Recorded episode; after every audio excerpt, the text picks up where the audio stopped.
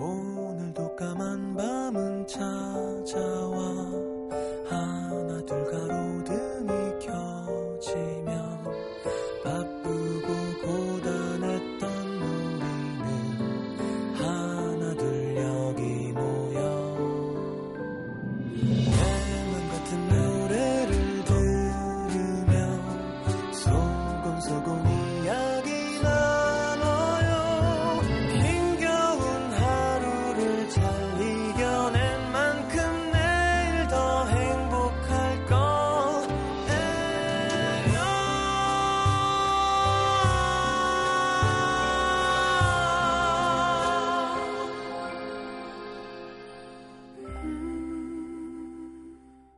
FM 음악 도시 성시경입니다.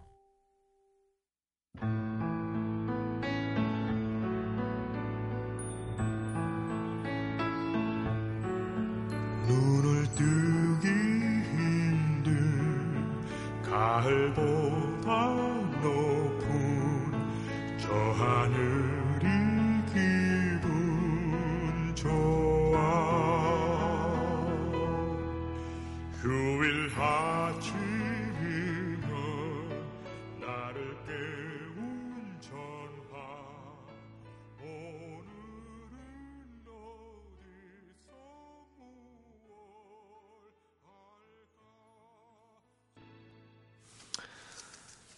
자, 김동규의 10월의 어느 멋진 날에 최미애 씨, 김지영 씨가 신청하셔서 오랜만에 들었습니다. 시장과의 대화 함께 하겠습니다.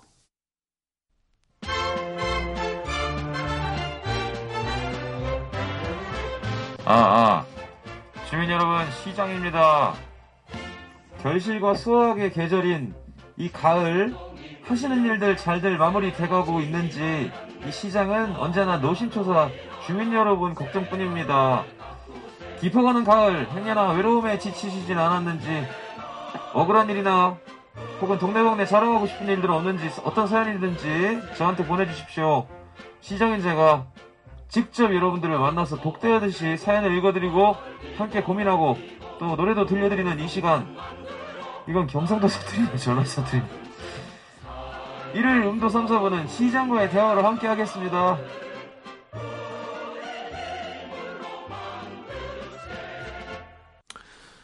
자, 어, 볼까요? 경기 고영시 일산 서구 일산 삼동에서 한윤주 씨. 수능을 앞둔 고3이에요. 며칠 전 대학교 논술 시험 보러 갔는데 너무 긴장을 했는지 지하철역을 한 정거장 더 가서 내렸습니다. 그냥 반대로 탔으면 됐을 텐데 괜히 조급한 마음에 택시를 타서 동국대학교요. 얘기했죠. 근데 한 정거장 잘못 내린 것 치고는 너무 오래 가는 거예요. 이 느낌 이상해서 기사님 동국대학교 가는 거 맞아요? 했더니 건국대학교 간다 그러지 않았어? 아니 건국대학교 다 왔는데 이제 얘기하면 어떻게 하나? 건국대학교 입실 시간은 30분밖에 안 남았고 라디오에서는 대학 논술 시험 때문에 근처 교통이 혼잡하다 하고 있는데 정말 눈앞이 깜깜해지는 거예요. 기사님은 시험 보러 간다는 가는 거란 말에 너무 미안해하며 최대한 속도를 내셨지만 저는 이미 멘붕 상태. 그래도 기사님의 화려한 운전 실력 덕분에 입실 마감을 3분 남기고 도착할 수 있었습니다. 근데 급한 마음에 미안하다며 기본 요금만 받으신 기사님께 제대로 인사도 못하고 내렸네요. 두 시간 동안 시험을 보고 나오니 그제야 정신이 들더라고요. 일단 부모님께 정말 죄송한 마음이 들었습니다.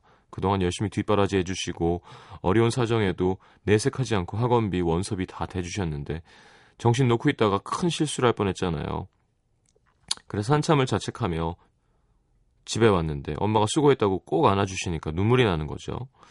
힘들었던 고3 생활도 이제 끝이 보입니다. 결과가 어떻든 간에 무언가를 위해 목표의식을 갖고 그동안 노력해온 제 자신이 대견하고 묵묵히 응원해주신 부모님께 감사합니다.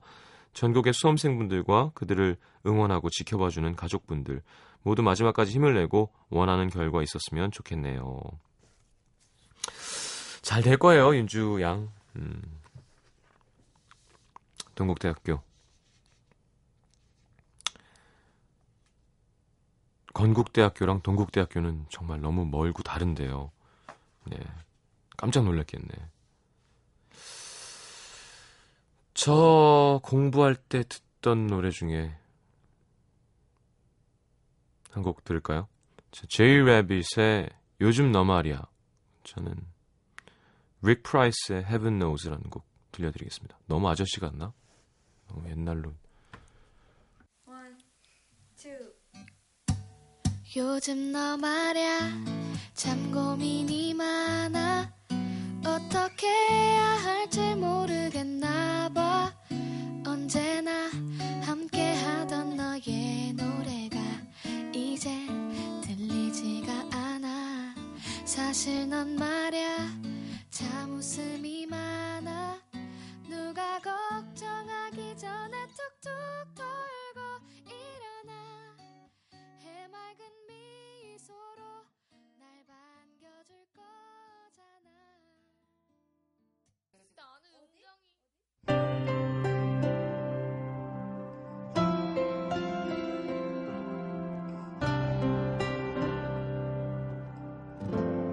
She's always on my mind From the time I wake up till I close my eyes She's everywhere I go She's all I know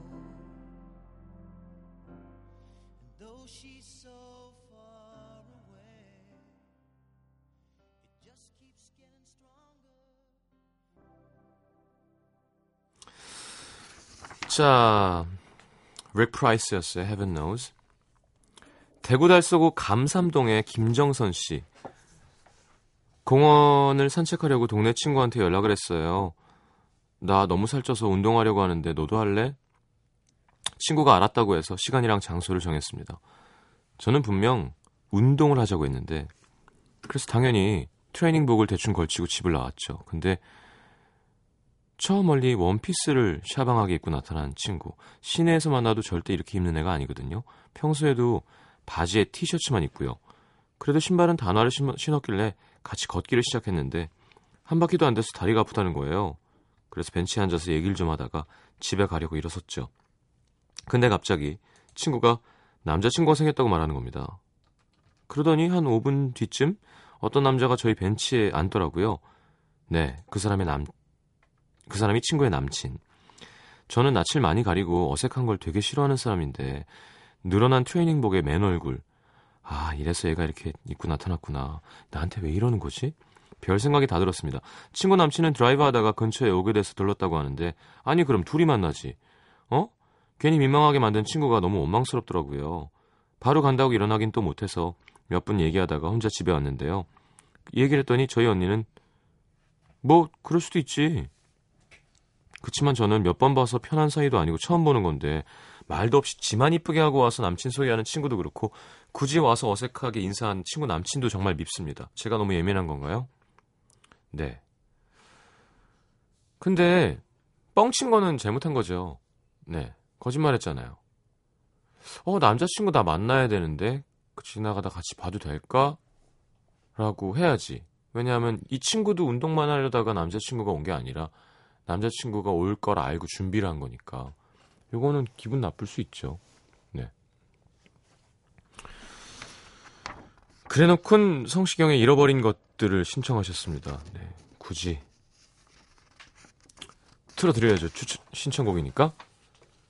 저는 고등학교 때 들었던 음악으로 갈래요, 오늘은.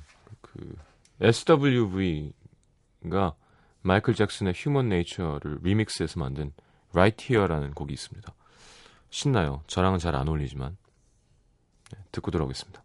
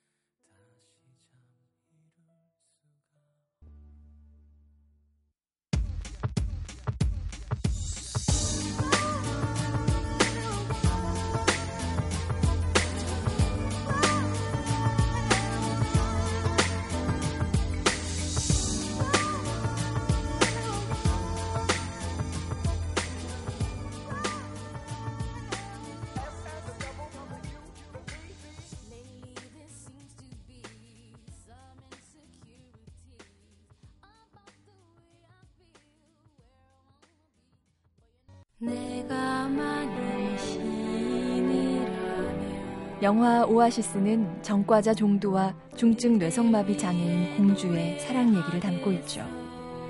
몸이 불편해서 바깥 출입이 힘든 공주는 늘 방에 라디오를 켜둡니다. 밤의 어둠을 혼자 견뎌야 할 때, 사랑하는 남자 종두를 기다려야 할 때, 공주에겐 라디오만이 위로가 되어주죠. 곁에 아무도 없는 것 같아 두려우세요? 혼자 남겨진 것 같아 쓸쓸한가요? 라디오는 언제나 그 자리에 있습니다.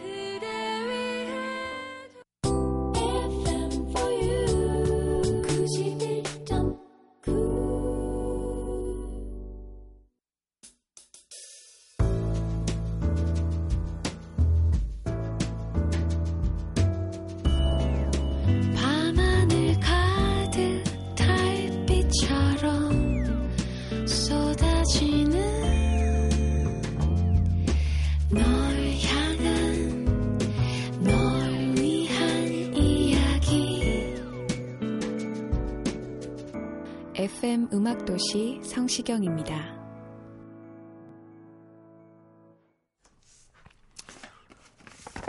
자, 음, 사연 보겠습니다.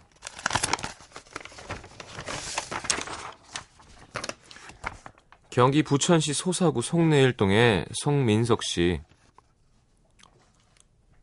시골집에 내려갔는데요. 어, 엄마의 화장대를 보니 제가 2년 전쯤에 사준 화장품을 쓰고 계시는 거죠. 엄마, 저 화장품 사준 지가 언젠데 저걸 지금까지 써? 아이, 비싼 거라며. 그래서 아껴뒀다가 지금 쓰는 거지.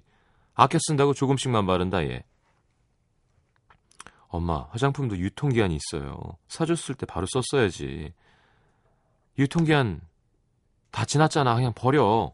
아, 얘 봐라. 아깝긴 왜 버려. 유통기한이 뭐가 상관이야. 그냥 쓰면 되는 거지. 발라도 아무렇지도 않구만. 그래도 바르면서 찝찝하지 않아?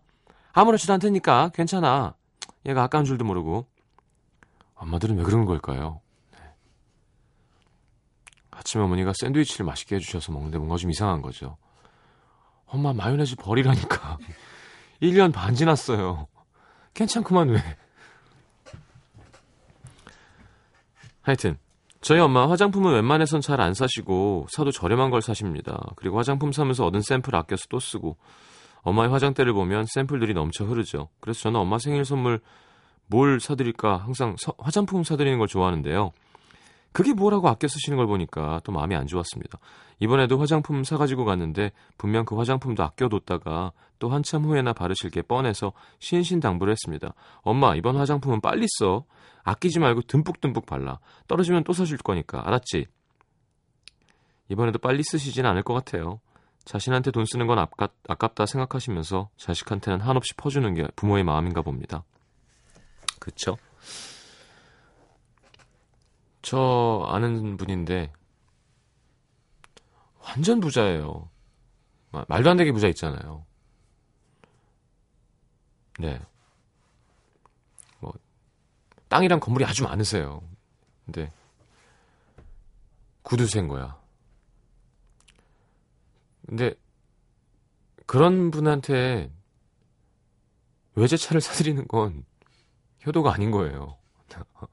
괴롭 불편한 거예요. 그러니까 아끼는 게 좋은 사람은 그냥 그냥 그렇게 나중에 좀 더 나이 들면 맞아. 엄마 아빠가 젊을 때는 엄마 이거 써 이렇게 할 수 있는 거지만 나중 되면 그냥 당신 좋으신 대로 해드리는 게 제일 좋은 건 것 같아요. 혹은 얘기를 하더라도 그것 때문에 싸우면 그건 효도는 아니에요. 아니 이걸 쳐 팍팍 퍼서 바르라니까 막 그러면 엄마가 어 알았어. 그럼 이거는 좋은 거 해드린다 그러면서 되려 마음만 아프게 하는 거라 해야 되나? 음.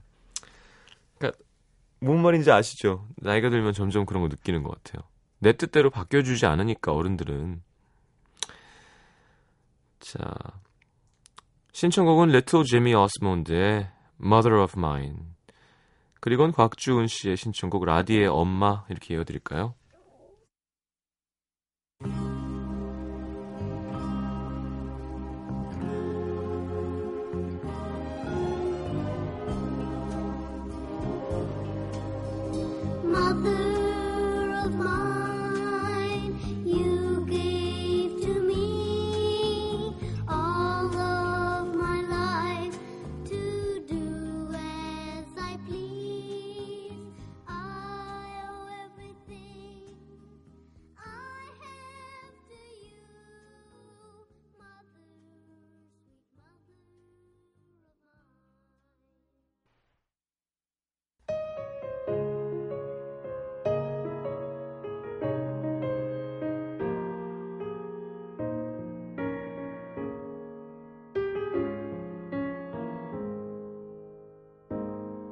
처음 당신을 만났죠.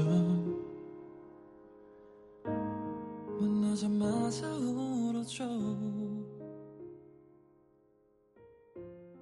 기뻐서 그랬는지 슬퍼서 그랬는지 기억도 나지 않네요.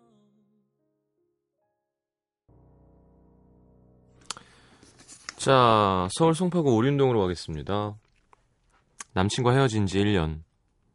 그리고 저는 어느덧 35. 인간은 누구나 가까운 지인들의 영향을 많이 받는 법이죠. 남친과 헤어져도 몇 개월 안 돼서 새 남친을 만나고 결혼까지 하는 최측근 지인들을 보며 막연하게나마 저도 원업댐이 될 수 있을 거라고 생각했는데요. 헤어지고 나서 시간이 지날수록 그건 헛된 바람이었다는 걸 알게 됐고 그 사이 동생은 다음 달에 결혼 날짜를 잡았습니다. 제가 말로만 듣던 똥차가 돼버린 거죠. 동생도 혼기가 꽉 찼기에 결혼을 더는 미룰 수 없었고 그게 저 때문에 미뤄지는 건 더 이상하잖아요. 둘 중 하나라도 먼저 가는 게 부모님에 대한 효도라고 생각했고 뭐 괜찮을 줄 알았는데 괜찮지가 않네요.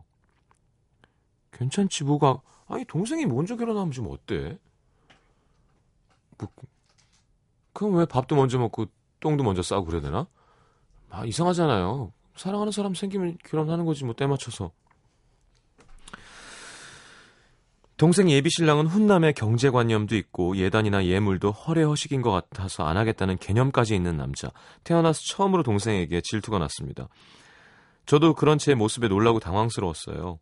어떤 일이든 의연하게 대범하게 대처하고 논리적으로 이성적으로 행동해서 남자 같다는 말도 자주 듣던 제가 이렇게 되다니 말이죠.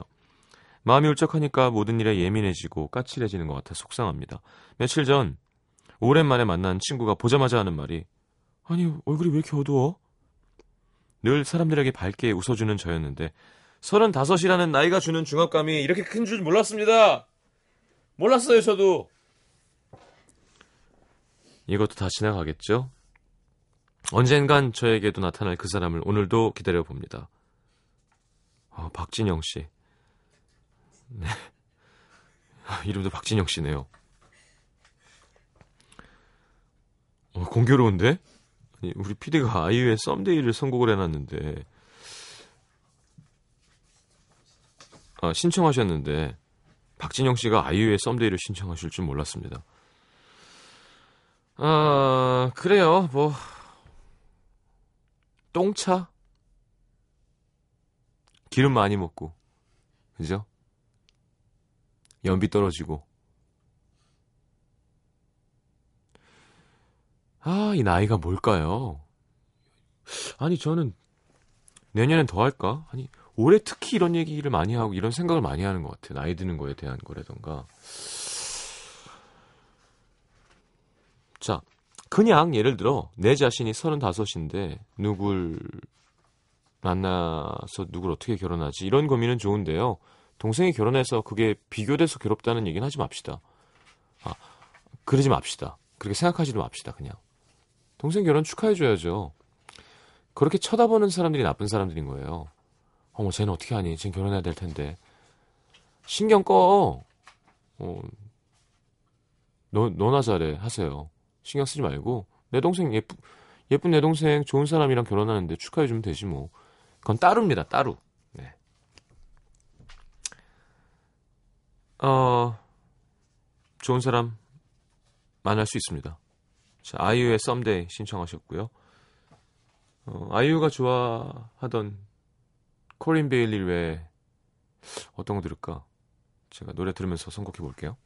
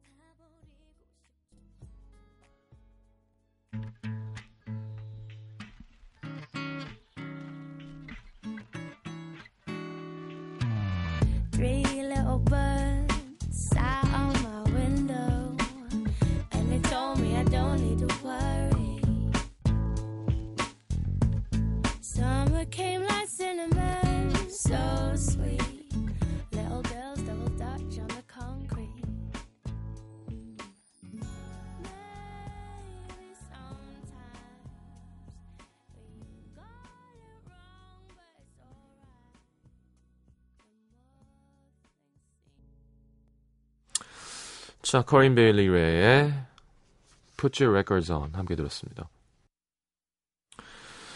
자, 마칠 시간입니다. 이송자 씨의 신청곡 REO Speedwagon의 Can't Fight This Feeling 오늘 마지막 곡입니다. 진짜 시간 빠르네요. 네, 10월 13일. 심현부 씨랑 그런 얘기를 했는데 야, 너 어디 한번 떠나면 좋지 않겠냐 하는데 이게 악마의 유혹인지 천사의 팁인지 모르겠지만 근데 여러분들 고민이랑 비슷한 것 같아요. 직장을 관두고 어디 떠나는 거랑 비슷한 마음이거든요. 지금 하고 있는 라디오도 그렇고 TV도 그렇고 맞아. 한 1년 쭉 어디 가 있으면 뭔가 되게 크게 바뀔 것 같은데 뭐 그런 생각도 해봅니다. 여러분들도 그런 생각 하시나요? 음. 누구나 다 하겠지. 일상에서 벗어나고 싶은 욕심은 있는 거니까. 자, 그건 뭐 상상에 불과하고요. 일단 10월 14일 또 라디오는 계속됩니다. 놀러 오시고요. REO 스피드웨건의 Can't Fight This Feeling 듣겠습니다. 잘 자요.